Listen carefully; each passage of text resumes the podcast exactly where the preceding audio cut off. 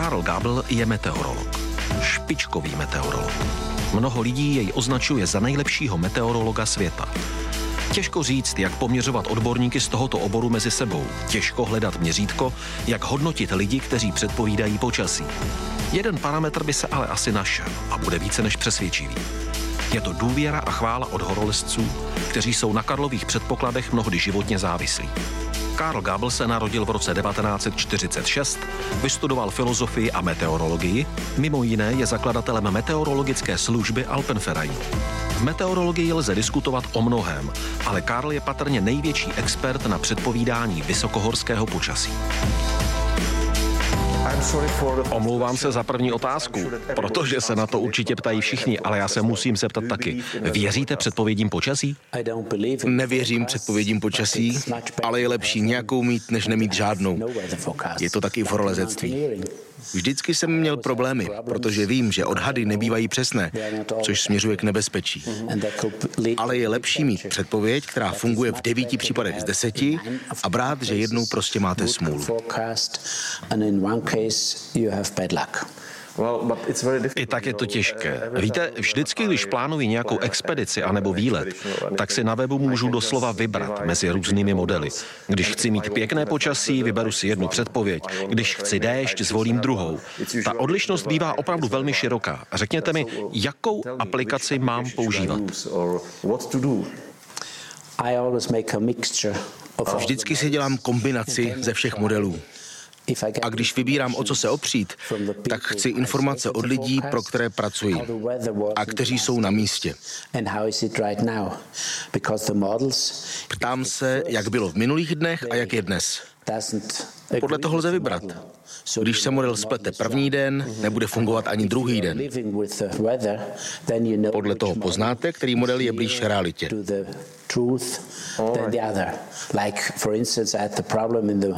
Například na jaře bývají problémy, kdy jeden model říká, že nebudou srážky a jiný hlásí metr během jednoho týdne. To je nebezpečný rozdíl. Proto říkám lidem, aby byli velmi opatrní, když poslouchají meteorologii, než jdou do hor. Takže je důležité zkontrolovat poslední dny a porovnat je s tím, co předpovídali jednotlivé modely a podle toho si vybrat, čemu budu věřit. A pak z tohoto modelu přijmout předpověď. Ano. Z toho bych vycházel. Mnohdy se ale stane, že si jsou modely podobné. Jen třeba jeden oznamuje příchod fronty o něco dřív než jiný. Pak je lepší kombinovat. Je to jako doma. Bydlím blízko hranic a vždycky se podívám na předpovědi ze Švýcarska, Jižního Tyrolska a Rakouska. Smíchám je a pak mám dobrou předpověď. Jaká je celosvětová úroveň meteorologie? Počítače, aplikace, internet, všechny tyto věci musí zrychlovat vývoj, ne? Jsem velmi optimistický, protože když jsem začínal s předpovídáním, tak to bylo hrozné. V 70. letech jste se mohl dívat do map celé hodiny a stejně byla výsledkem vždycky špatná předpověď. Ale současné zlepšení je neuvěřitelné. Modely, jaké vyvinuli teoretičtí meteorologové, jsou úžasné. Například počítání tlaku při Zemi na jeden den mělo před 50 lety stejnou úspěšnost, jakou dnes máme na celý týden.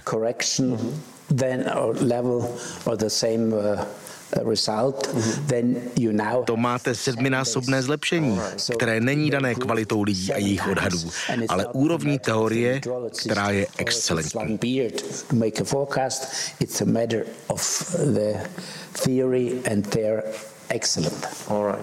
Milujete hory, že? Miluji hory. Nikdy bych nemohl dělat práci v New Yorku anebo v Paříži. Dva roky jsem pracoval ve Vídni. Líbilo se mi to, ale dva roky stačily. Potřebuji hory. Tomu věřím. Jak jste zmínil 70. léta, tehdy jste udělal světový rekord v lyžařském sjezdu z nejvyššího bodu. Jak to bylo? Byla to naprosto fantastická expedice. Když jsme jeli dvěma Volkswageny Passaty z Innsbrucku do Afghánistánu. No, panečku. A během jednoho a půl měsíce jsme ujeli 17 tisíc kilometrů. Měsíc jsme zůstali v oblasti Hindukuše, kde jsme lyžovali a sjeli i z nejvyšší hory Afghánistánu Nošak, která má 7492 metrů. A tehdy to byl nejvyšší vrchol, který kdo sil na lyžích. Gratuluji. Lyžujete ještě a díváte se na vrcholy kolem, co by se dalo sjet? Jezdíte free? I'm not, I'm a good skier. Jsem dobrý lyžař. Ale v rodině máme lepší. Můj strýc získal pro Rakousko stříbrnou medaili ve sjezdu v roce 1948 ve Svatém Mořici na olympiádě. Moje sestřenice Gertruda byla roku 1968 světovou šampionkou na lyžích a další byla v národním týmu. At that time, another cousin was in the national team. So takže hory jsou v karmě vaší rodiny už po generace. Ano, jsme pořád v horách. Největší světová lezecká ESA si nedovedou představit vlastní expedici bez toho, že by Karl Gabel byl zásadním konzultantem v otázkách počasí. Lesci jeho prognózám věří víc než tomu, co sami vidí, když vyhlédnou ze stanu. Pro rakouského odborníka to představuje ochotu být na příjmu pro lidi mnohdy v ohrožení života, kteří jsou na opačném konci světa a v úplně jiných časových pásmech. Také to ale znamená obrovskou zodpovědnost. Moc se mi líbí ten zvláštní způsob, jak spolupracujete s horolezeckými týmy. Nejste s nimi na místě, ale jste velmi důležitým členem jejich týmu.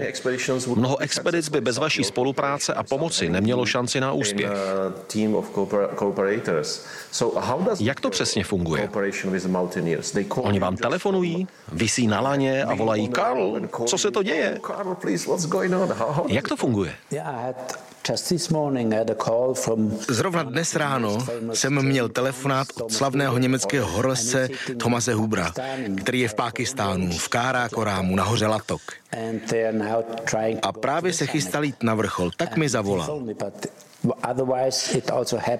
Také se mi stalo, že mi volal Ralf Dumovic, když byl na Lhodce. Mm-hmm. Muselo to být 10. nebo 11. července, ne května, když jsem zrovna lezl v Dolomitech s telefonem v batohu. Nelezl jsem nic těžkého, mohla to být tak obtížnost pět, ale stejně jsem to nemohl zvednout. Když mi pak zavolal později, musel jsem se omluvit, že zrovna lezu ve skalách, ale jakmile se vrátím do hotelu, tak mu poskytnu informace. Takže máte skoro 24-hodinovou službu. Ano, před třemi dny mi Thomas volal v půl šesté ráno. No nazdar. Není to vždycky fajn. Mluvil jsem s některými horolezci, kteří s vámi už měli tu čest spolupracovat. A říkali mi, že někdy bylo doopravdy špatné počasí a přemýšleli, co budeme dál dělat. A někdo řekl, Karl skázal, že bychom měli jít, že v tom špatném počasí bude okno. Takže všichni jako blázni v té bouři vstali, zbalili bivak a vyrazili. Velice vás respektují. Vašim předpovědím fakt velice věří. Ano, ale ne vždycky to funguje. Fungovalo to, když Ralf šel na Broad Peak, anebo když Thomas Huber udělal druhý výstup na vrchol Ogre. Ale když Gerlinde Kaltenbrunner šla na K2, na její osmý pokus, trvalo to déle. Řekl jsem, že se vše brzy zlepší a vítr poleví, ale trvalo to o jeden den víc. Kromě Gerlinde by mi už asi nikdo jiný pak nevěřil. Ale ona mi věří podobně jako Simone Moro. On říká, že nejsem vždycky úplně přesný v předpovědi, ale má skvělou zkušenost, že co řeknu, se nakonec stane.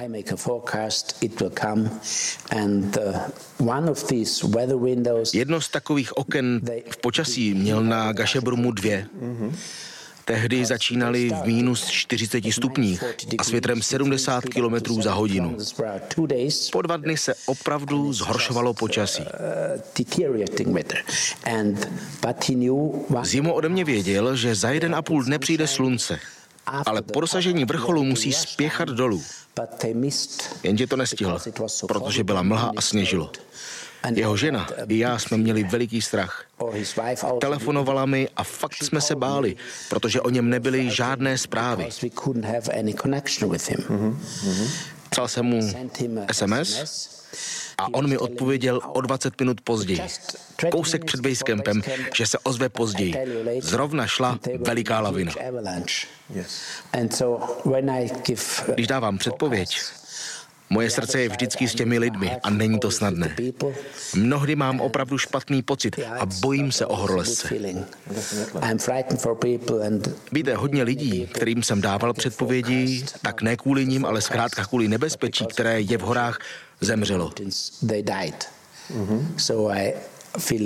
Z toho jsem pak nešťastný. Už jsem na to myslel. Řekl bych, že vaše odpovědnost někdy musí být příliš těžká. Musí to být hodně složité. Ano, je těžké být v horách, ale člověk může něco dělat, hýbat se, rozhodnout se. Ale v Evropě Kolem je krásně, jenže vy máte v hlavě celou tu situaci, co se kde děje. Víte, jakou máte odpovědnost za svoji předpověď, za rady, které jste horolezcům dal. Máte nějakou speciální techniku, co děláte? Jak zacházíte se svou psychikou? Srovnávám to s pozicí lékaře, který provádí operaci. Ví, že bez ní možná pacient zemře a tak je lepší udělat operaci. Udělat předpověď, než nemít nic. It's better to make the operation, to make a forecast, than to have none. Někdy se mi stane, že se vzbudím ve tři ráno. Jdu k počítači a sleduji, jak se vyvíjí počasí v oblasti expedic. Ve většině případů pak můžu jít zase spát. Už jste někdy řekl, nevím? Byla to někdy vaše odpověď? Ano. Velmi složité to je v oblasti Patagonie, protože rychlost větru na jižní polokouli je mnohem vyšší než na severní. Není tam tolik kontinentů a tak není bariéra. Nahoře je Severní Amerika, Evropa. Já rozumím, ano. Máme celou Ázii a to funguje jako brzdy u auta. Brzdí, zpomaluje to pohyb fronty. Ale na jihu může frontální systém během jediného dne urazit třeba tisíc kilometrů. To se tady nestane.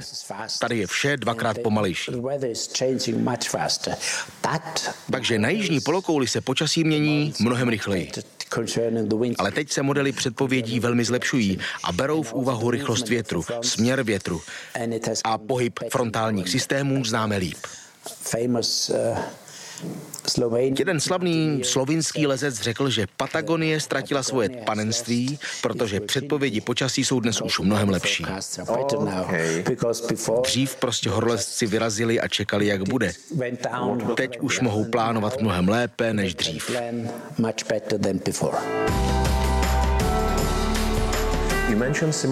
Zmínil jste Simone Moro, slavného italského horolezce, proslulého pro své zimní výstupy na osmitisícovky. Jsem si jistý, že vaše spolupráce se Simonem je velice důležitá, protože statistiky pro zimní počasí na těchto vrcholech ukazují, že v zimě je třeba 20 dní se silnými bouřemi.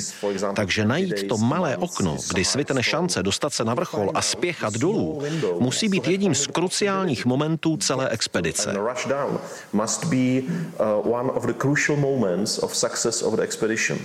Prosím, řekněte mi něco o spolupráci se Simonem. Please. Uh, Simone Simone mi vždycky volá, když vyráží na obtížné výstupy. Například, když byl na Makalu, myslím, že to bylo v roce 2009, snad 2. nebo 6. února, nepamatuji si to přesně.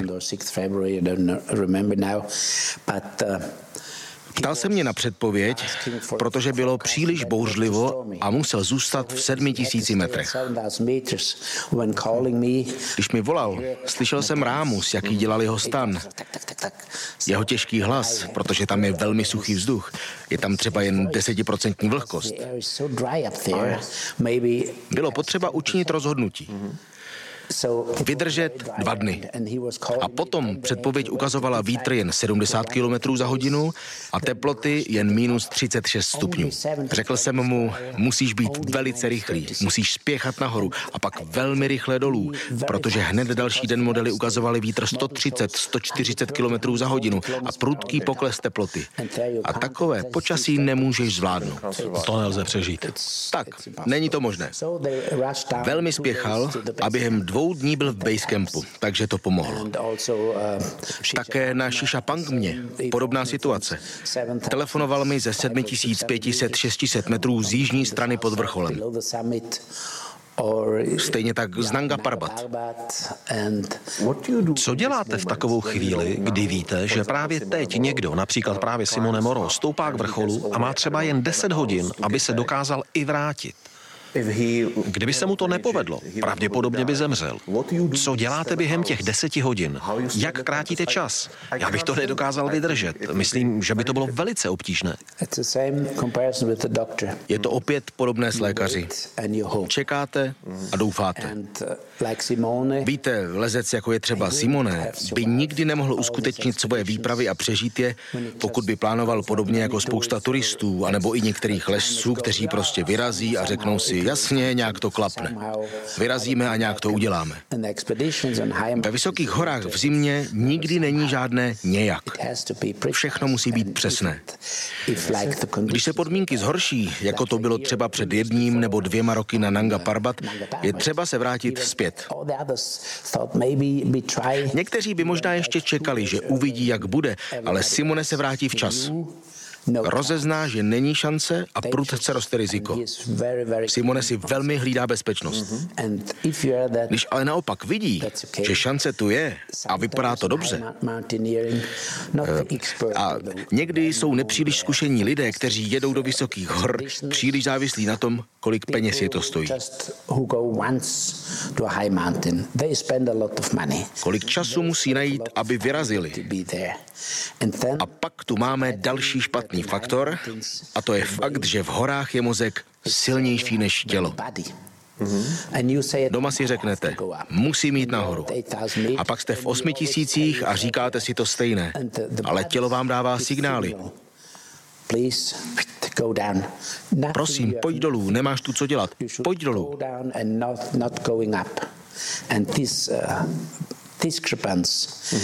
Tato disproporce mezi fyzis a mozkem je pro běžné horolezce velmi nebezpečná. That's, that's very uh, dangerous for normal mountaineers. Mm-hmm. Mm. Možná, že toto je hranice mezi živými a mrtvými horolezci. Poznal jsem to i na svém těle, když jsem se vracel ze Pangmi. Měl jsem doma dvě děti a manželku, která věděla, že půjdu jedině, když si budu stoprocentně jistý. Jinak se otočím a půjdu dolů. Bez ohledu na to, kolik mě to stálo peněz, protože o to tady nejde. Ale tento impuls jsem dal svému mozku už doma. Aha. Ale ne v 8000 metrech, protože tam se všechno mění, třeba i řeč. Jestliže si teď tady spolu my dva povídáme, kdybychom vedli to stejné interview v 8000 metrech, hmm, tak to by bylo hodně jiné. Každý by nám rozuměl, protože by zaznělo jen pár slov. Kolik expedic je právě teď v kontaktu s vámi? To záleží. Během roku to bývá 50, 60. Myslím právě teď, v tuto chvíli. Právě teď je to Thomas Huber, Během čtyř dnů přibude slavný švýcarský lezec Stefan Siegrist. On taky pojede do Himalají, lézt do Pakistánu.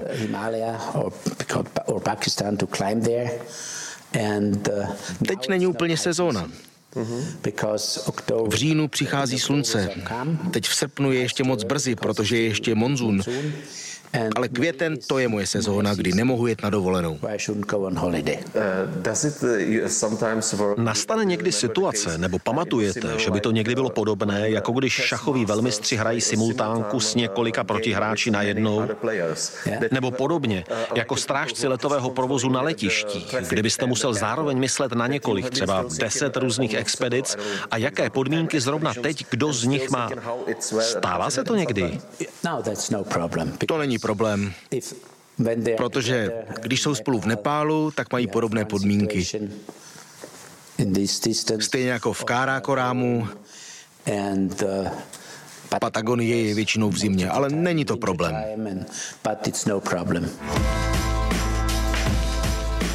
Je neuvěřitelné, že někteří z horolezců svěří svůj život do rukou Karla Gábla, ale přitom jej nikdy osobně neviděli, nikdy se nesetkali.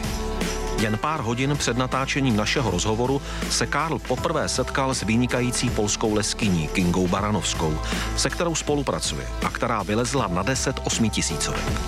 Jak si asi mohli jeden druhého představovat, když se do té doby znali maximálně z fotografií anebo z hlasu v satelitním telefonu?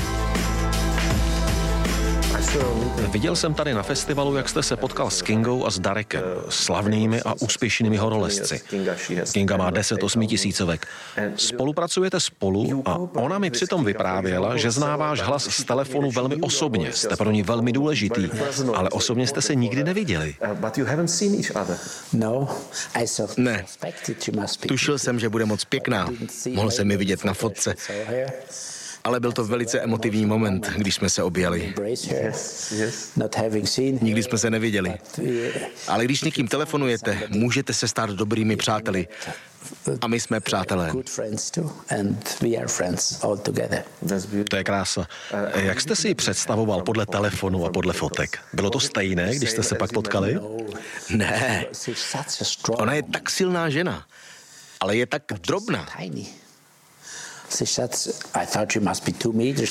Myslel jsem, že bude veliká, měřit dva metry a bude mít veliké svaly jako kulturistka, ale ona je podobně jako Kalinde. Tyto ženy jsou tak, nevím to správné slovo, cárt, něžné, řekl bych německy. Nejsou nějak osvalené a mají dobrý mozek. Mm, souhlasím.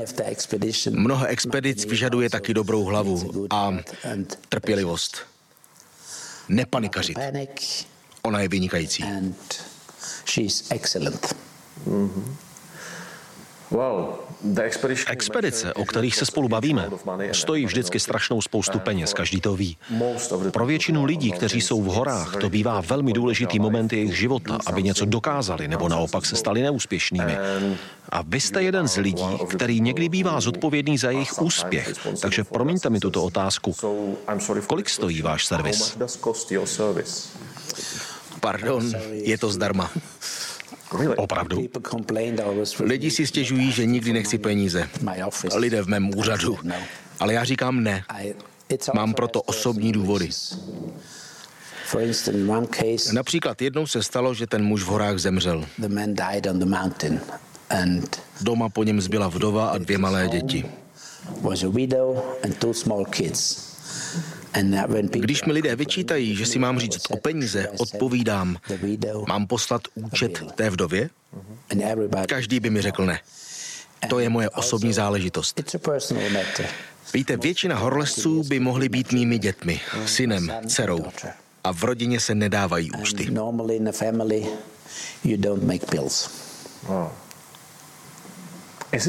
Je možné udělat předpověď počasí do minulosti?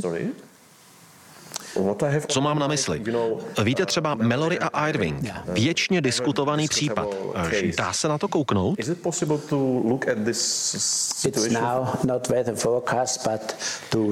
Pak to není předpověď, ale rekonstrukce podnebné situace v tom místě. Takhle jsem se díval právě na Malloryho expedici v červnu 1924 na Everestu. Dělali měření atmosférického tlaku v základním táboře. Najednou uvidíte, že v těch dnech, kdy se ztratili, byl obrovský pokles tlaku vzduchu.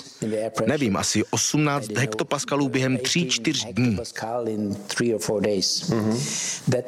To znamená, že ten vzduch nízkého tlaku tudy musel projít, než byl opět vystřídán vysokým tlakem. A to znamená, že přes Everest musel projít frontální systém.